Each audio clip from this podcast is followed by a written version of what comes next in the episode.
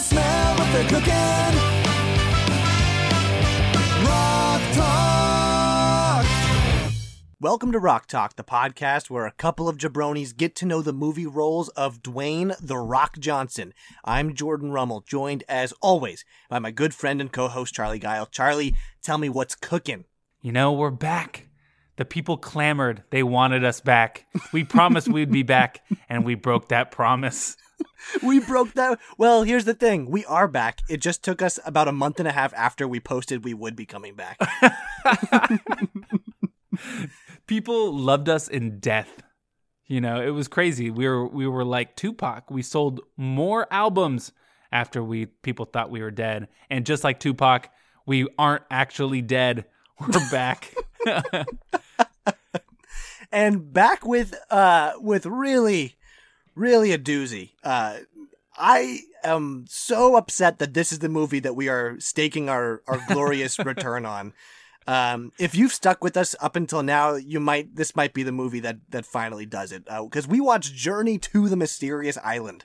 Um and it was it was insane. Can't wait to talk about it but of course charlie we need to get into our rock news. There's a lot of news that has, has happened over these last few months. So, Charlie, let's get to our rock news of the week. Mazel! That's fantastic news! The first piece of rock news that we have this week is John Krasinski was on Ellen, and he talked a little bit about working out in Dwayne Johnson's traveling gym, the the famous one that he constantly posts about on Instagram, and he called it a spaceship. He said that it was uh, he wanted to work out with uh, Dwayne Johnson to visit his wife on the set of Jungle Cruise. Of course, his wife is Emily Blunt. So he worked out with old DJ and said that there were machines there he has never seen and that it's uh, something not like your everyday gym. And that's not surprising to me at all. No, I think that that makes a ton of sense. First of all, I'm so jealous uh, to get to work out with Dwayne in Dwayne's private portable gym. I mean, that's a freaking dream come true. Um, Oh even though. I know I would get in that? there. No, that's uh, I don't. he probably doesn't have weights that go low enough for what I would need. That's hey, uh, true. pass me the 15 pound barbells. yeah. What would Dwayne Johnson do with a 15 pounder? Like nothing. that wouldn't, no, not, not that's not going to work for him. Yeah. Scratch his back. Exactly. Um, but given the opportunity, I absolutely would uh, work out. I think that that would be a lot of fun. Uh, did you see his post the other day on Instagram where he's like doing dips with a chain around his neck? It's the craziest thing I've ever seen. I can't, it's like, I can't even begin to imagine. It takes me so much time to even think about what I'm going to do at the gym. And here's this guy working out with chains.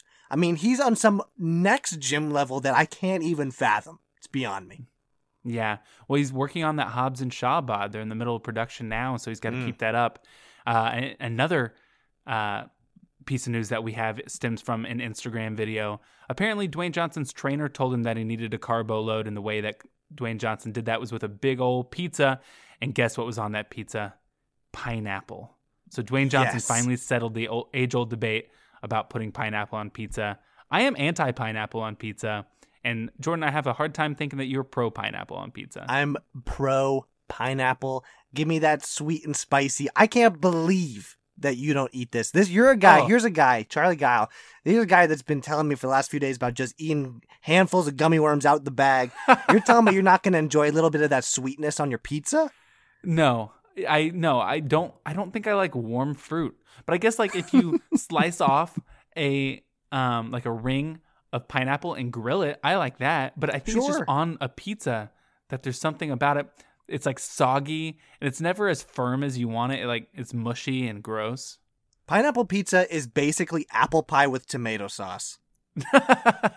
and that's a And it's positive thing awesome. for you. and it's awesome. I feel like we've switched roles. Usually I'm like pro whatever the weird food is, and you're like, no, that's a texture problem. And I'm telling you, pineapple on pizza is a texture problem.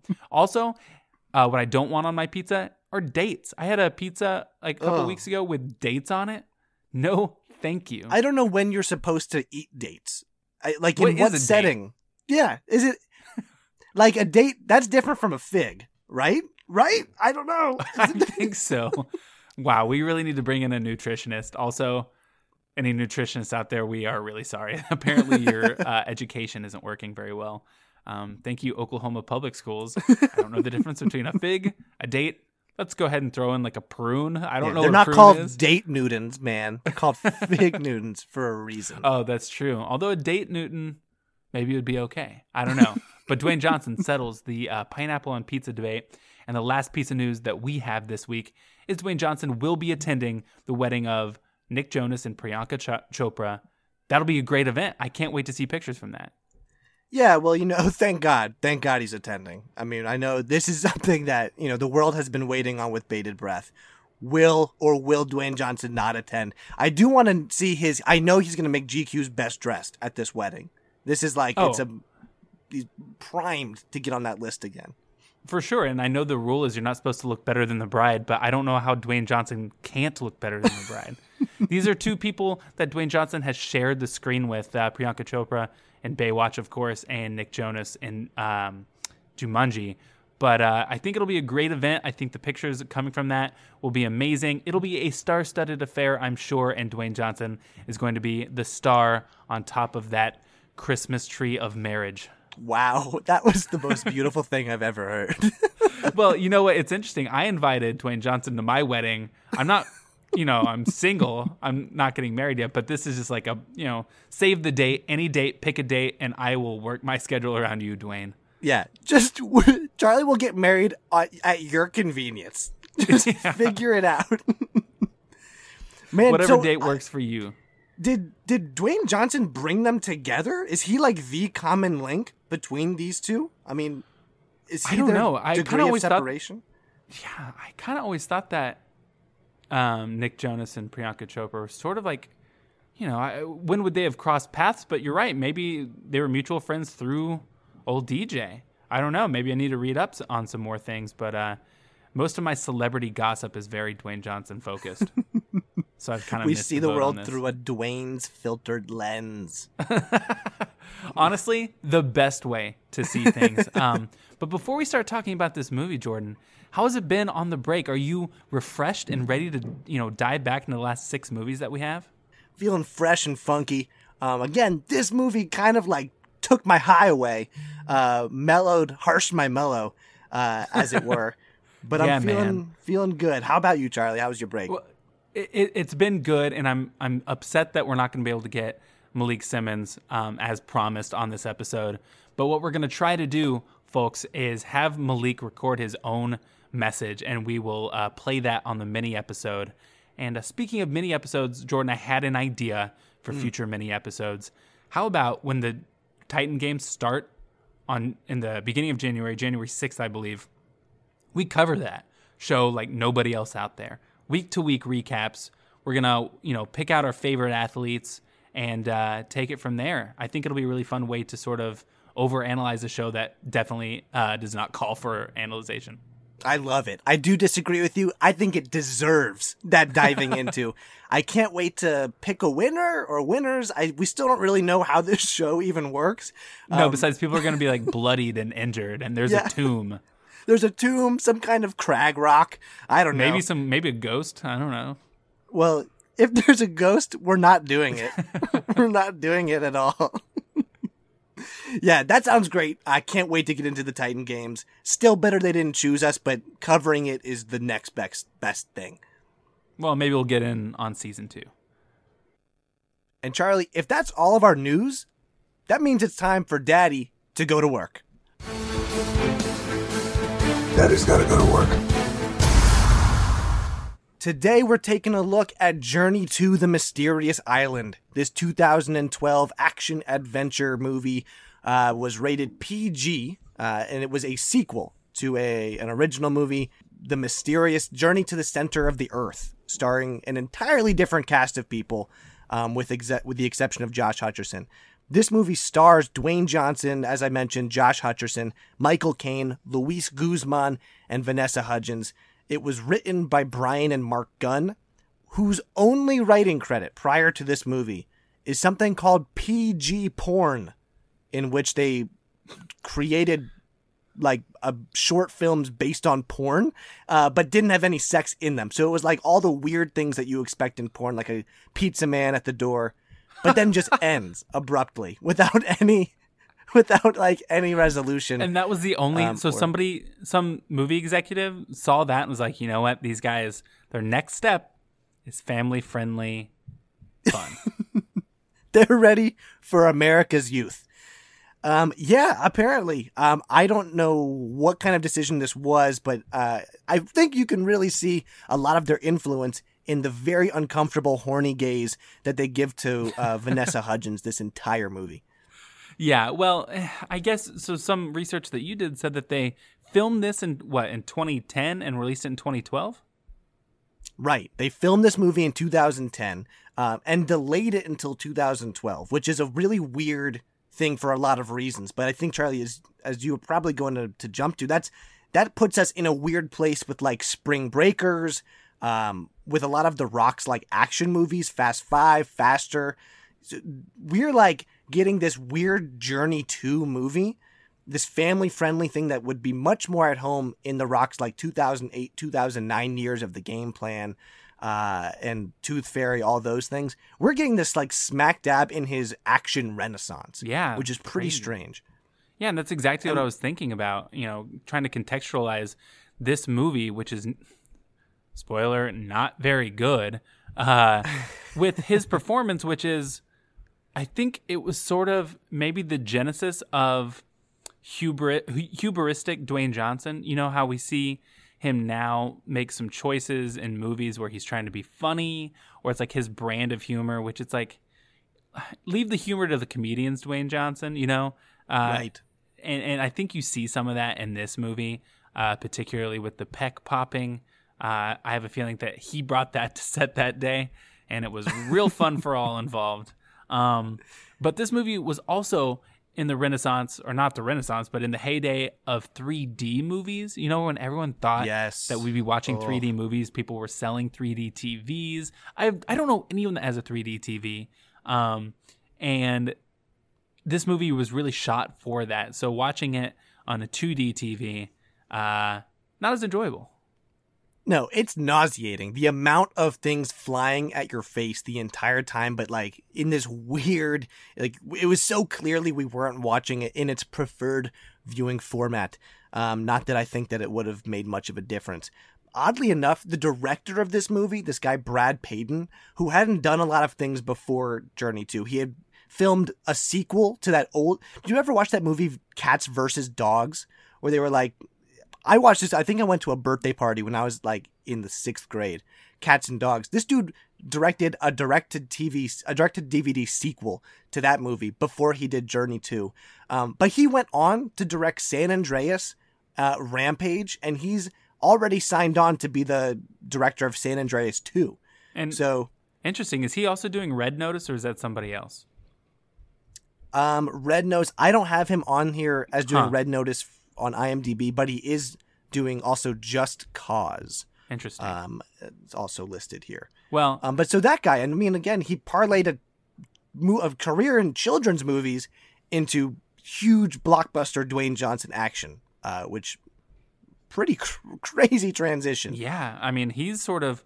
We talk a lot about how Dwayne Johnson sort of came out of nowhere to take over Hollywood, but on the director's side, on the other side of the camera, you got a guy like, you know, Brad Peyton who kind of did a similar thing, um, and is making money hand over fist, I'm sure.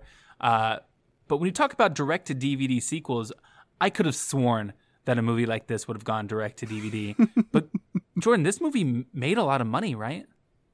It made so much money on a budget of 79 million.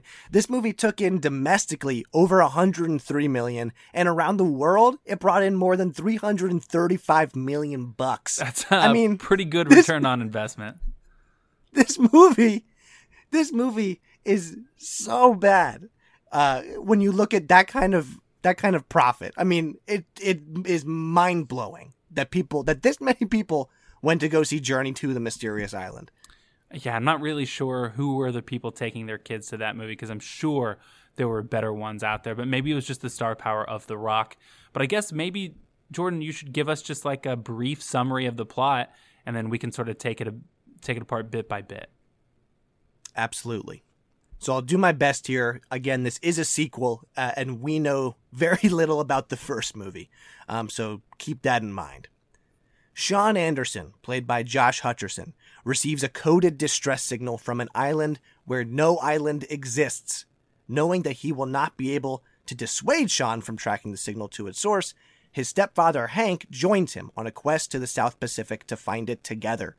They're joined by helicopter pilot Gabato, played by Luis Guzman, and Gabato's feisty daughter Kailani, played by Vanessa Hudgens, as they set out to find the island and rescue its sole human inhabitant, who I believe is a relative of Sean's. I don't exactly know what, um, but he's played by Michael Caine. It's his British grandpa, Michael Caine. Like, Well, I don't okay, But the fact that, I mean, we've seen, we've both seen this movie twice because we were supposed to record this episode a long time ago and we needed a refresher. So, but the fact that we aren't really sure who Michael Caine is in this movie, despite seeing it twice, just shows you how little character development um, there is in this movie. I mean, things get off to a crazy start and we're suddenly like globetrotting and we're not sure where we're going or why. Um, but this thing has a Dwayne the Rock Johnson movie trope in that it starts off with a confusing VO. We got that in G.I. Joe. We got that in, um, I guess, kind of even Moana. Southland Tales, And South, oh, well, Southland Tales, yeah. But so we, get this a lot in Dwayne Johnson movies, and I wonder if this is a thing where they shoot the movie, realize how confusing it is, and like, okay, well, we need a VO off the top to sort of set the stage. I think that's probably what happened here. Um, and it cleared up exactly nothing for me.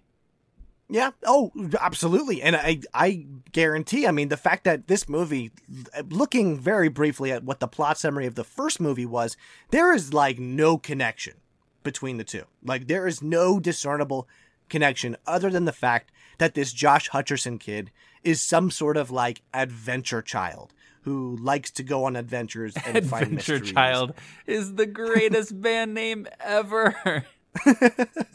Adventure Child. mean- but you're right because he has like newspaper clippings in his room that um, are stories about him doing these crazy archaeological findings. It's all. I mean, I said this to you off mic, but it's almost like Indiana Jones for tweens. It's like Disney Channel did a, their own version of it. Um, and I, they did it.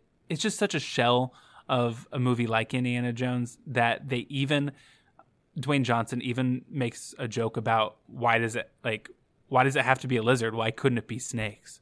Which of course is Right. you know it's the it most on the nose joke of all. It's just like it's just obvious and awful. But it brings up a good point of like, who is Josh Hutcherson's character? Is he a well known explorer in this community? Because nobody really pretends like they know him. the first thing we see is him running from the cops on a motorcycle and crashing it into a pool. But so is he supposed to be like a bad boy? But then he's also a nerd Well, because he's right. running around with his Jules Verne books. Right. Well, that's the, they set it up to make us believe that he's like this rebel, which is kind of you know that's interesting. That at least I'm kind of on board with. He's there's like I like that they were playing Green Day at the very beginning as he's running away from the cops. They Um, spent like it's, a pretty decent portion of the budget just to license that song. right.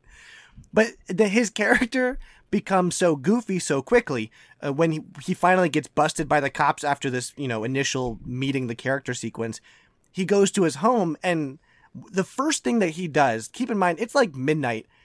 He's talking with his mom, who is Charlotte from Sex in the City, which was a very jarring thing, first of all. I didn't Um, make that connection. and Dwayne and, and Dwayne Johnson, his stepfather, um, and he goes into a room with both of them, takes his shirt off, which is just it's just I found it an odd choice, and then goes to his fridge and drinks a Coca Cola. there you go. Like that's the first thing he does. Nothing like refreshing yourself after a gnarly motorbike session with a nice cold Coca Cola with the label facing towards the camera. right. And his But- whole thing is that he's like angry with his dad, angry with The Rock. Like, right, right off Rock's the bat. stepdad. Um, which this is another stepfather character that Dwayne Johnson has played. You know, we we got that in the game plan. We got that sort of in um, the Alien movie. Oh my gosh, the one that you like, the alien. Pl- well, um, the race to Witch Mountain. Race to Witch Mountain. Or- Yeah. Mhm, he like mhm. sort of plays a pseudo stepfather Right. in that. Um, So this is a, char- a tried and true character for Dwayne Johnson, and I will say, for as bad as this movie is, at least he's trying. Dwayne Johnson is trying, and and so is Michael Caine. I thought Michael Caine like showed up. He probably only shot for like two days on set, but like he's trying. Yeah, I it's they must have realized what a cash cow this was going to be because everyone in this movie is like overacting, but Michael Caine and Dwayne Johnson do actually there's there's a little bit of like I don't even it's not necessarily range, but there's some depth to the role that they're they're performing. So it is an actually Kind of, impressive. Yeah. I don't know. And then you have Like- Luis Guzman, who is way over the top in the in a Guzmanian way. Uh, but then you have Vanessa I Hudgens. hated him. Who I hated him so. he is annoying. oh annoying. my god! So But then Vanessa Hudgens is the exact opposite. And she, I don't know if she's like really toning it down to play like the sensible character in, in the movie, but she is just stiff as a board.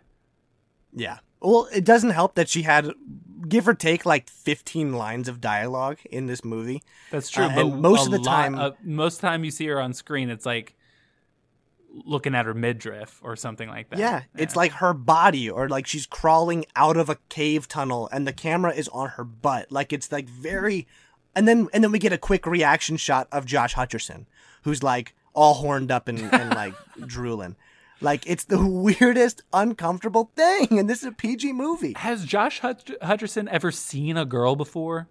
Because he's acting as if this is so. the first human woman he's ever laid eyes on.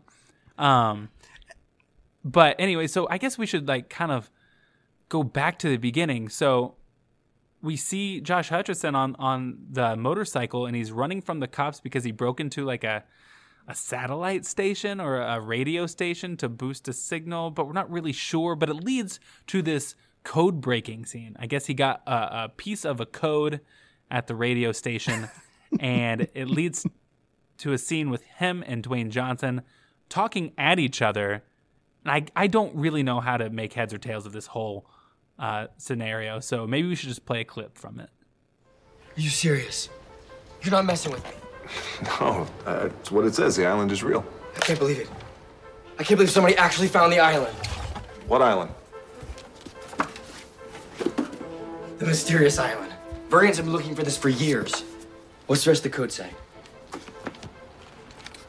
Child of Steve, born 1883. Born 1883. Child of Steve, child of Steve. Maybe son of Steve? Stevenson. Stevenson! Robert Louis Stevenson. The author. Yeah, but he was born way before 1883. It's gotta be somebody else. Uh, maybe it's not a somebody. Maybe it's a something.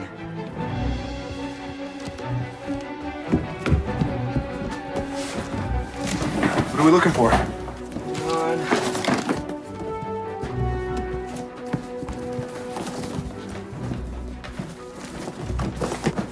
Aha! Treasure Island, written by Robert Louis Stevenson in 1883. All right, what's the next part of the riddle? All right. The name that's last is going fast. He hitched his tail to Lemuel's mast. Okay, so his his last name is going fast. Is he is he a runner? What if his last name is fast? Uh, uh fleet or quick or swift or Swift, Jonathan Swift. another author. Writing about another island. So Lemuel must be nice. Lemuel Gulliver. Okay, we have three different books By three different authors. about three different islands. Maybe. Maybe all three books are about the same island. Maybe that's why nobody else has ever found Mysterious Island because they haven't used the other two books.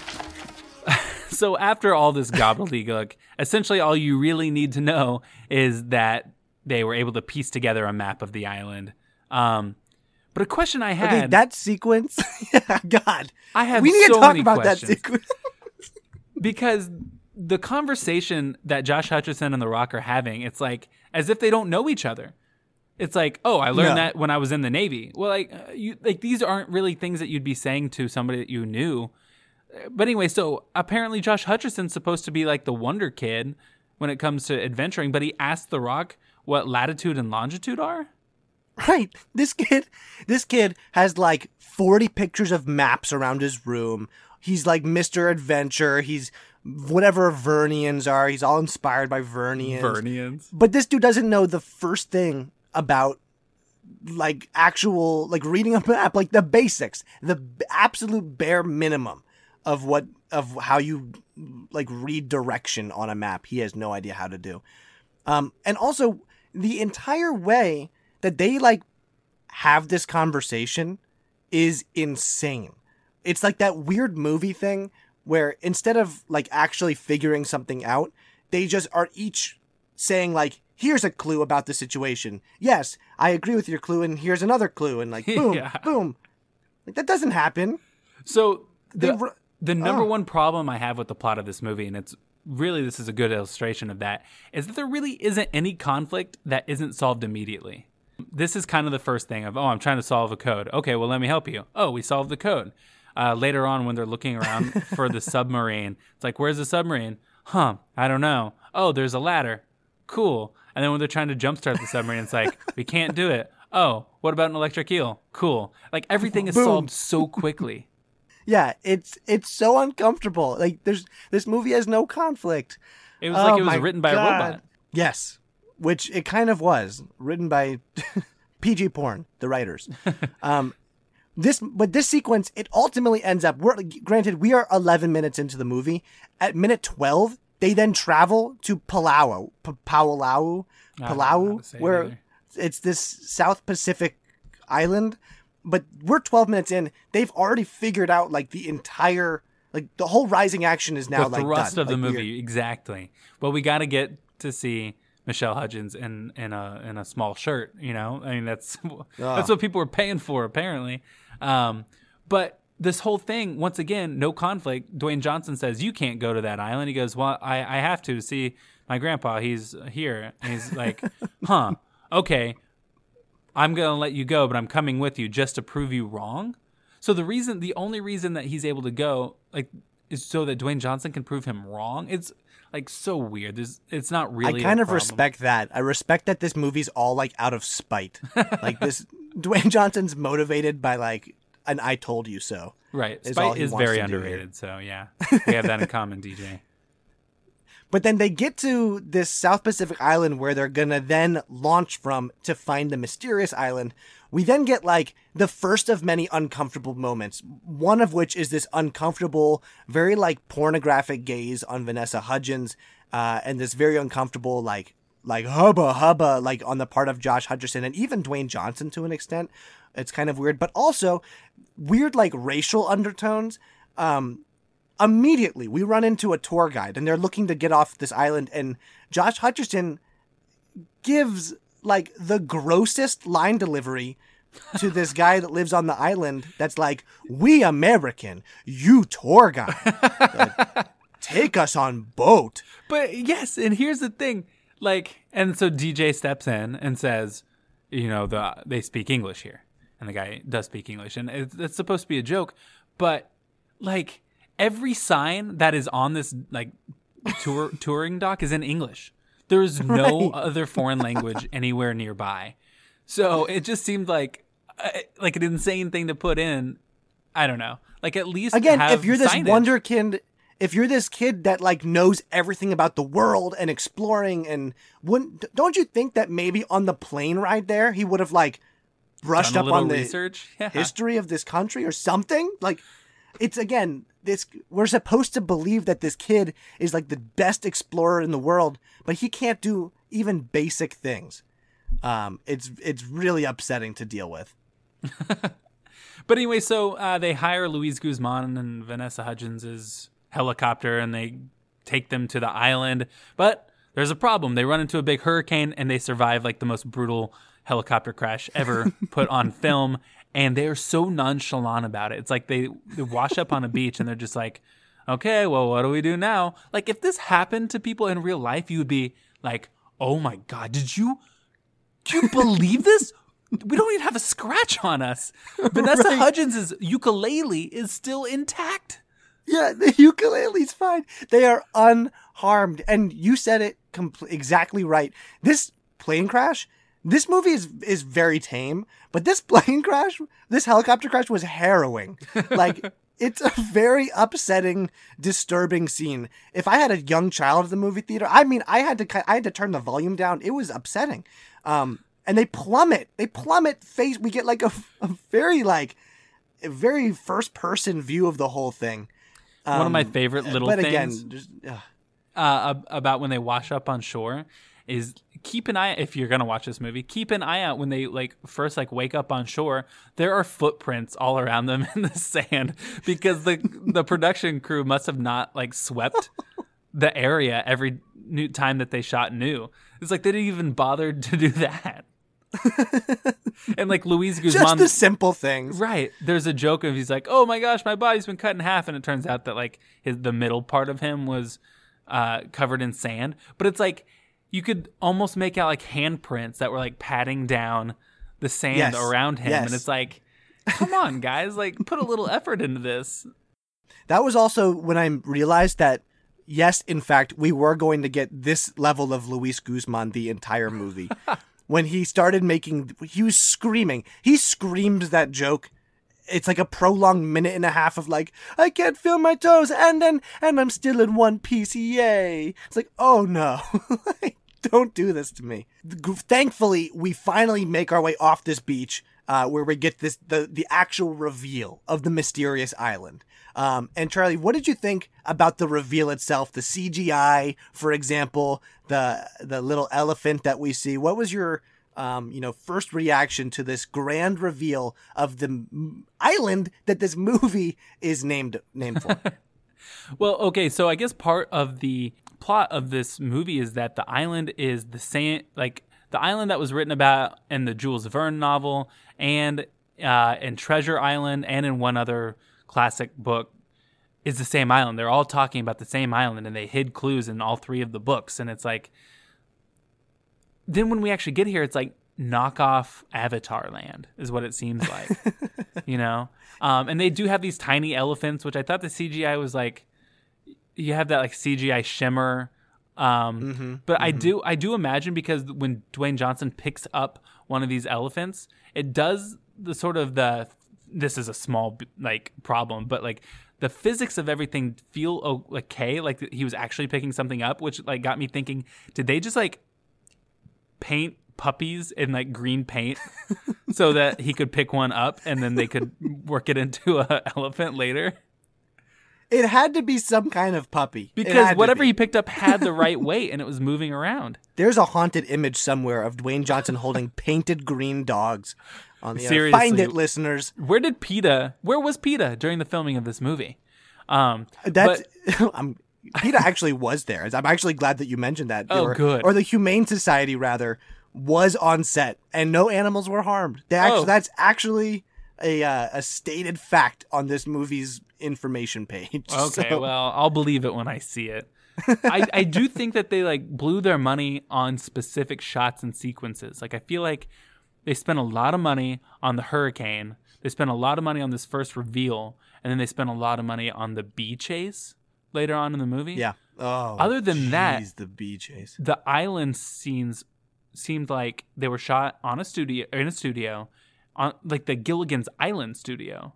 Like some of them were that rinky dink. Like especially we haven't gotten there quite yet, but Michael Caine's like treehouse that he made. Oh, yeah, sure. That I mean, I I would be willing to bet that the only shots filmed on location were the ones on that uh, South Pacific island before they make it to the mysterious island. Everything else feels incredibly studio made, um, which extends. You know, the very next sequence here is this lizard, uh, this lizard chase. And dude, there's a lot of chasing So in much this movie. chasing, Everything is a chase. Chasing and you don't really ever get an idea of like the geography of this island, even though there are like a couple of times they show you a map. Uh, they just do a really poor job of like kind of showing you where you're going. Um, but when Dwayne Johnson is faced with this giant lizard, the line that he says is, "There's only one thing left: the Thunder Cookie." and this is the stuff that I think Dwayne Johnson brings to the set. Like I think these are the, his ideas, Yes. and nobody like has the guts to tell him no. and he he punches it. This is yeah, he punches the lizard or attempts to punch it. He like puts his fist up, says the thunder cookie. You're right. This is you know we talked about it in Rampage. You get the sense you can kind of feel after you've seen enough of these movies, you can feel when a Dwayne Johnson inspired decision was made, um, and it it feels it just lands so Yeah. flat. It lands. It's a guy so who thinks he's a comedian. especially We love you, Dwayne. yeah, and Stop trying to be. and the, and again, he's not paired up with anyone dynamic. That's part of the problem here. There's no. This is so comparable to Jumanji in the just the settings that they're in, in the group of characters that are moving around the island. Um, but he doesn't have a Kevin Hart. There's no well, he's Jack got Black. Michael Caine. He's here with Luis you Guzman. know, Michael Caine. he does have Michael, Michael, Caine is probably Yeah. the best actor he's ever been paired with. Maybe Susan Sarandon. Um, but yeah, I mean, it's just it's another one of these things where if you pair him up in a comedy, you need to make sure that he's not making outright jokes. Like the funniest he's been is in Jumanji when he's just playing an earnest 17 year old nerdy kid, or in uh, Pain and Gain where he's just playing a clueless bodybuilder. I feel like he- has to be earnest. If he's Right. making outright jokes, they just don't land. Uh, but we go from the scene and we finally meet Josh Hutcherson's grandfather, played by Michael Caine, and he takes them back to his uh, treehouse or where he's been staying. Uh, and let's talk a little bit about this treehouse. There's a toilet, a full fledged porcelain toilet. Don't know where he got that from. And there's a sign on the toilet that says, please don't put leaves down the toilet.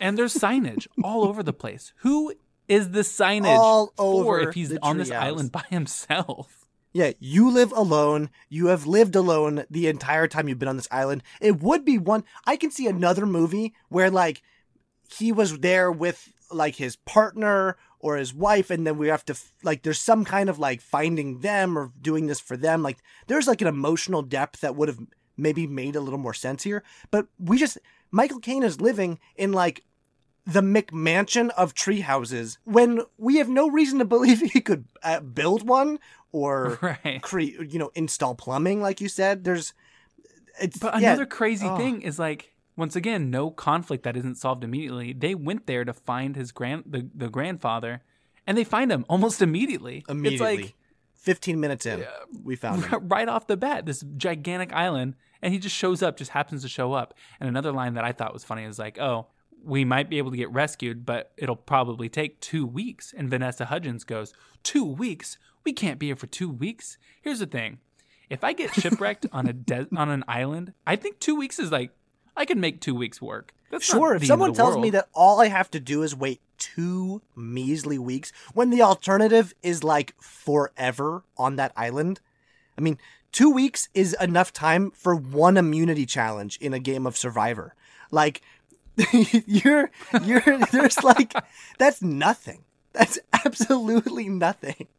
Like a like a like a man could do it for two weeks, not us, but a man could. No, oh, yeah. I don't want to give anyone the wrong impression. I mean, I, I couldn't. no the average man could, but I I could not. Um, but If I didn't have my Switch, I wouldn't last 30 minutes. yeah, if you got if you have Super Smash Brothers on the island, I think I could at least make it ten days. um, but I just thought that that was like a weird thing. Like I I feel like especially if you know for sure you're gonna get off the island in two weeks, like you're not gonna be that bummed out about it. But then they discover that something's happening and the the island is sinking. Oh, we actually find out that this island is also Atlantis, right? Right. Yeah. Yeah. This island also happens to be Atlantis, um, which they which they they reveal also they discover it in like a matter of seconds. They're like, oh, like this also is the hidden city of Atlantis, and and then the Rock, who again shouldn't know this, shouldn't have an ability to do this, he like, you know, puts a cloud on everyone's parade. He's like, but you know. Uh, the island's gonna sink into the into the ocean in a, in the next like two days because I just analyzed this salt water. Yeah, they figure out that it's like there's a 140 year cycle of where this thing is underwater and then it's not underwater. So they just happened to be there during the liquefaction phase of this 140 year cycle.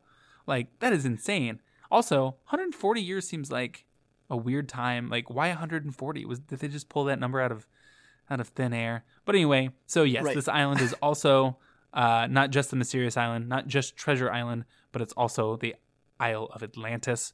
But anyway, so they they can't wait two weeks. the The entire island will be underwater um, in two weeks, so they have to figure out another way off the island. And they figure out that Captain Nemo's submarine is there. But like, why? But like, why do they know this?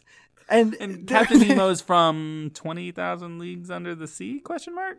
Is yes? I, yes. I don't know. Um, they have to go to the they are- Nautilus though, so And- that's and like we the just- thrust and- of the movie. And in order to find where the Nautilus is, we have to find his tomb, his cave, which happens to be the very first cave they go into. They look in one cave. They literally look in one cave, and it's his tomb. Like, Oh my gosh! Like I said, no problem that can't be immediately solved. God. So we get this, we get out of the cave, and you know we're in this travel montage of them going towards the thing. But Charlie, we get this crazy clip. I think there's another one we need to play because once again, like Planet 51, similar to things we've seen in the game plan, we have The Rock giving his relationship advice to a younger person in the movie. In this case, he's speaking with Josh Hutcherson about his three tips on how to score ladies, uh, and it concludes in something that's truly remarkable, but I think it is worth us giving a listen to his three lady tips. I've been waiting a long time to have this talk with you, buddy. There are three things that you need to know about understanding girls. Number one, don't follow your instincts. Any other area in life, instincts will get you there, not with women. So whatever you think you should do, do the opposite. Number two, you need to be open, sensitive. Women don't want a man just because he's big and strong and has abs like mine. No. They want a thinker. They want a feeler. They want someone who can understand them. Women want a man who is in touch with his most inner emotions. And the third thing is the most important of all. It's something that women have responded to for thousands of years. Well, tell me. You've got to do this.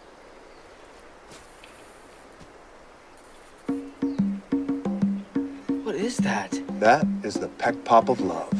It's so Ah! gross. It's it is so like- aggravating because like okay it's not a, not a solid joke but it is a joke to be like okay you know there are three things that they that women want and then the third thing is he starts bouncing his pecs that is a very dwayne johnson joke to call it the pec pop of love but then he goes come on throw a berry like yeah. I understand End that it- a pec pop is a thing, but throwing a berry. So the only reason that this exists in this movie is so that Josh Hutcherson can throw a berry at his chest and Dwayne Johnson can pop it off towards the screen, towards your Mm-hmm. 3D goggled eyes, assuming you saw this in 3D. But like, it's just such like a manufactured 3D thing to do, and it does not service the plot. It's like they had to hit a quota of of effects in this movie, and then they do it like I mean, there's like seven of these shots, and then Luis Guzman gets in on it. I mean, that's a it's a five minute scene. Um, they also play like bongos when he's pec, you know, popping his pecs, and it's like, okay, it's like, I guess I wasn't expecting anything more from a movie like this, but come on, at least try a little. And so thankfully we move on from the bongo sequence into another chase. Uh, we, we get, we get some giant bees this time. Uh, and we are on the, the whole gang is on these giant bees because they need to make it to the end of the island to find the, the Nautilus and they're running away from birds. Um, Charlie, what'd you think of the bee sequence of the bee chase? okay, Jordan, you and I have been on record against bees for years now, Yes. and this thing is honestly like my worst nightmare. Riding a bee, like, and it's all, and they had no problem riding bees at all. Like the bees are totally cool with it. And the bees didn't care at all. Michael Caine even says mounting having fun. bees are easy. Is mounting bees is easy if you don't look in their eyes. what kind of what kind of quote is that? What kind of line is that? Well, I see now that's a scene I would like to see. The time that Michael Caine tried to ride a bee, looked it in the eye, and something went horribly wrong. Um, but yeah, so I mean, it's kind of the effects are kind of cool in 3D. It may have had a different effect, but it goes on for way, way, way too long. Um, but you know, so they they finish up with that, and they're it only serves right for the for Josh Hutcherson to break his ankle. That's the only reason which is not really even a problem. Well, it's never it- a problem. the exactly. They actually they say something which upset me. He breaks his ankle. They they say that he breaks his ankle, and then Dwayne Johnson says, "Let me pop it back in," which you you don't do that for a broken He's- ankle. yeah. You don't pop it. well, did he break it or did he dislocate it? Because if he dislocated it, you could pop it in. But yeah, you're right. Um, he's popping pecs and popping ankles. Um, but Josh Hutcherson, um, yeah, he like gets carried around by Dwayne Johnson for a little while, but then is like swimming at the end of the movie. Anyway, we're jumping ahead a little bit. We we do need to wrap this up, but uh, we get a scene where Dwayne Johnson plays ukulele and sings. Once again, another um, movie where Dwayne Johnson sings. He wants to be a singer, and the only song I've really enjoyed from him is the one he did in Be Cool. I'm still looking for that full music video. if you're out there and you have it, I would love to see it. You can send it to rocktalkpod at gmail.com. Um, but anyway, Yes. so, uh, you know, Luis Guzman goes back to this volcano that shoots out gold because he wants to pay for um, his daughter's tuition. And so he disappears in the middle of the night. None of it matters. None of this matters. Right. That's None not of even this a problem. Like It really doesn't. So uh, essentially, uh, the only thing I liked about this movie is when they're swimming down to the Nautilus. Dwayne Johnson and Josh Hutcherson, you know, somehow this thing has stayed underwater for 140 years and it's still watertight. Cool. And all the electronics are pretty much functional. it's working. But you get Dwayne Johnson in an old timey s- scuba helmet, and I loved that image. Yes. Yes, he looks. You know what? He looks pretty badass. There's this moment he has to like get the electric eel with this spear, and he's in this yeah old water suit, and he looks pretty dope. Um, it actually it actually reminds me a lot. I don't know if you ever saw this movie, but the old James and the Giant Peach movie, where they had to catch seagulls on top of the peach, uh, where the the centipede is like whipping string and catching seagulls, so the peach can be lifted up. This sequence felt like like a scene for scene Okay. remake of that sequence for me. I'll have to take your word for it. That's a it's a deep pull, but I respect it. But essentially, yeah, they're able to get the Nautilus working again, and they pick up everybody like it's fine, and everybody's just laughing. And once again, it's not a big deal. Um, and then we go back to uh, the their home, or we flash forward, and Josh Hutcherson and, and um, and what's her name are dating, and everybody is just fine. And then they tease another sequel.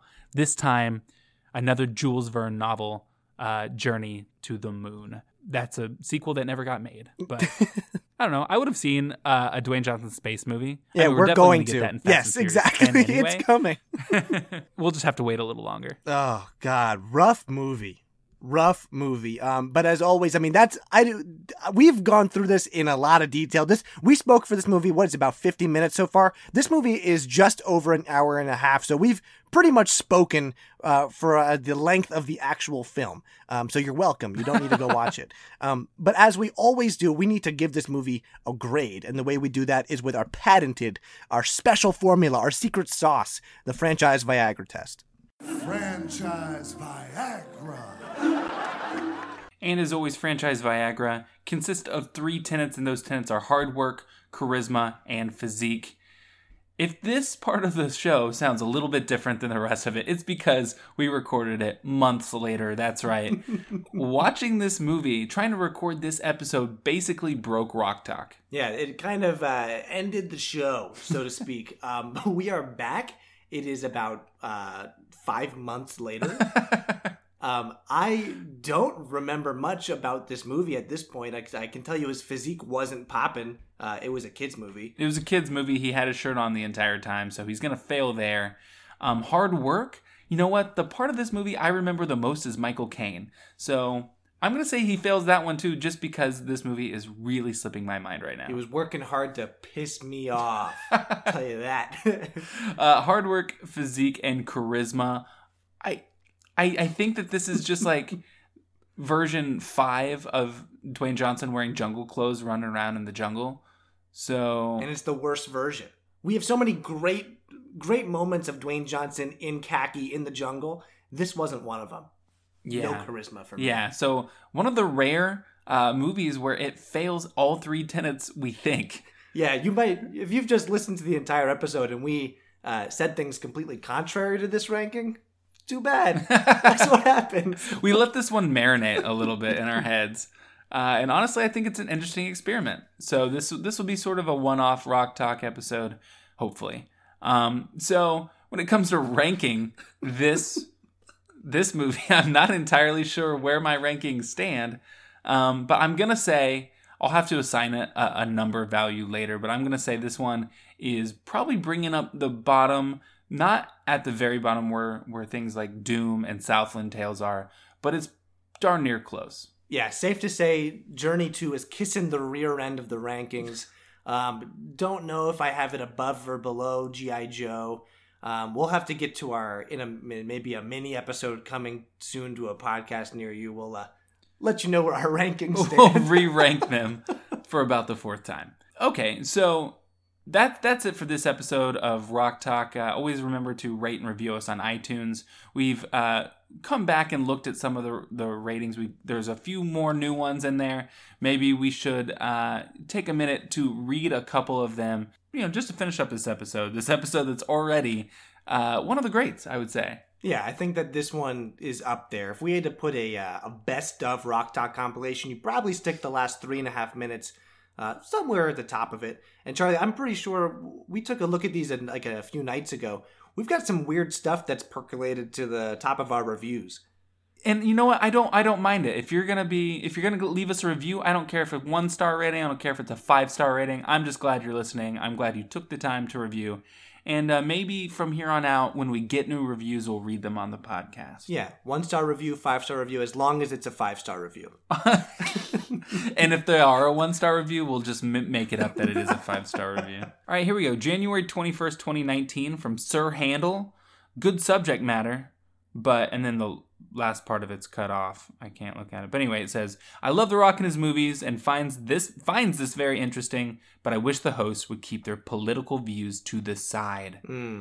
You know i don't think that this is a super political podcast. I know we've discussed the rock's politics and i think that maybe our politics have poked out but you know what that's just part of uh, that's just part of our personality. It's part of everyone's personality. So it's going to happen from time to time. I'm sorry uh, that those those parts uh, don't please you, but you know I I think we're going to keep things the way they are. But thank you for the review. If you want neutral, go listen to the Neutral Milk Hotel. That's all I have to say about that. okay, and then here we go. We have one here uh, from Marie one four four. Whether you're a bona fide rock fan or not, this podcast is sure to entertain. Better if paired with a steady binge of rock movies, but it's a good listen uh, on its own as well. Jordan and Charlie are two jabronis that I love. Aw. I love to listen to. I think is what it's supposed to say. Break down the highs and lows of the rock's career. Thank you so much, Marie. Marie, I love you too. Yeah, and you know what? Our political views didn't bother you. Um, and then here we go. We'll just do uh, one last one here. This one is from CNG3. Uh, I have to say here, the rock, or uh, sorry, I have to say, rock talk has become one of my morning ritual during one of my morning rituals during morning workouts. I've always been somewhat a fan of a of a D. I've always been somewhat of a DJ fan with Fast and Furious series, but this podcast has definitely piqued my interest in the entire The Rock entity. Uh, also, what better way to motivate myself for hashtag gains besides visualing this real, visualizing this real life demigod? Thank you so much, CNG. Thank you. Um, so it's, it's always nice to hear from you, and you know what, reviews like that. That's pretty much what brought us back to doing this podcast again. yeah, they keep us they keep us going, and we'll keep doing this every five months if you uh, if you let us. we'll finish out uh, the run of Rock Talk by you know 2035. I think that sounds about right. Um, but yeah, always remember to rate and view us. Uh, follow us on Twitter and on Instagram, At Rock Talk Pod. but not on Facebook. I think we covered that earlier in this episode. For some reason, we got booted off Facebook. Mark Zuckerberg did not answer my emails, phone calls, messenger piz- pigeons, or anything. So. oh, but he will. All right, jabronis. Thanks for listening. Until next time, this is Rock Talk.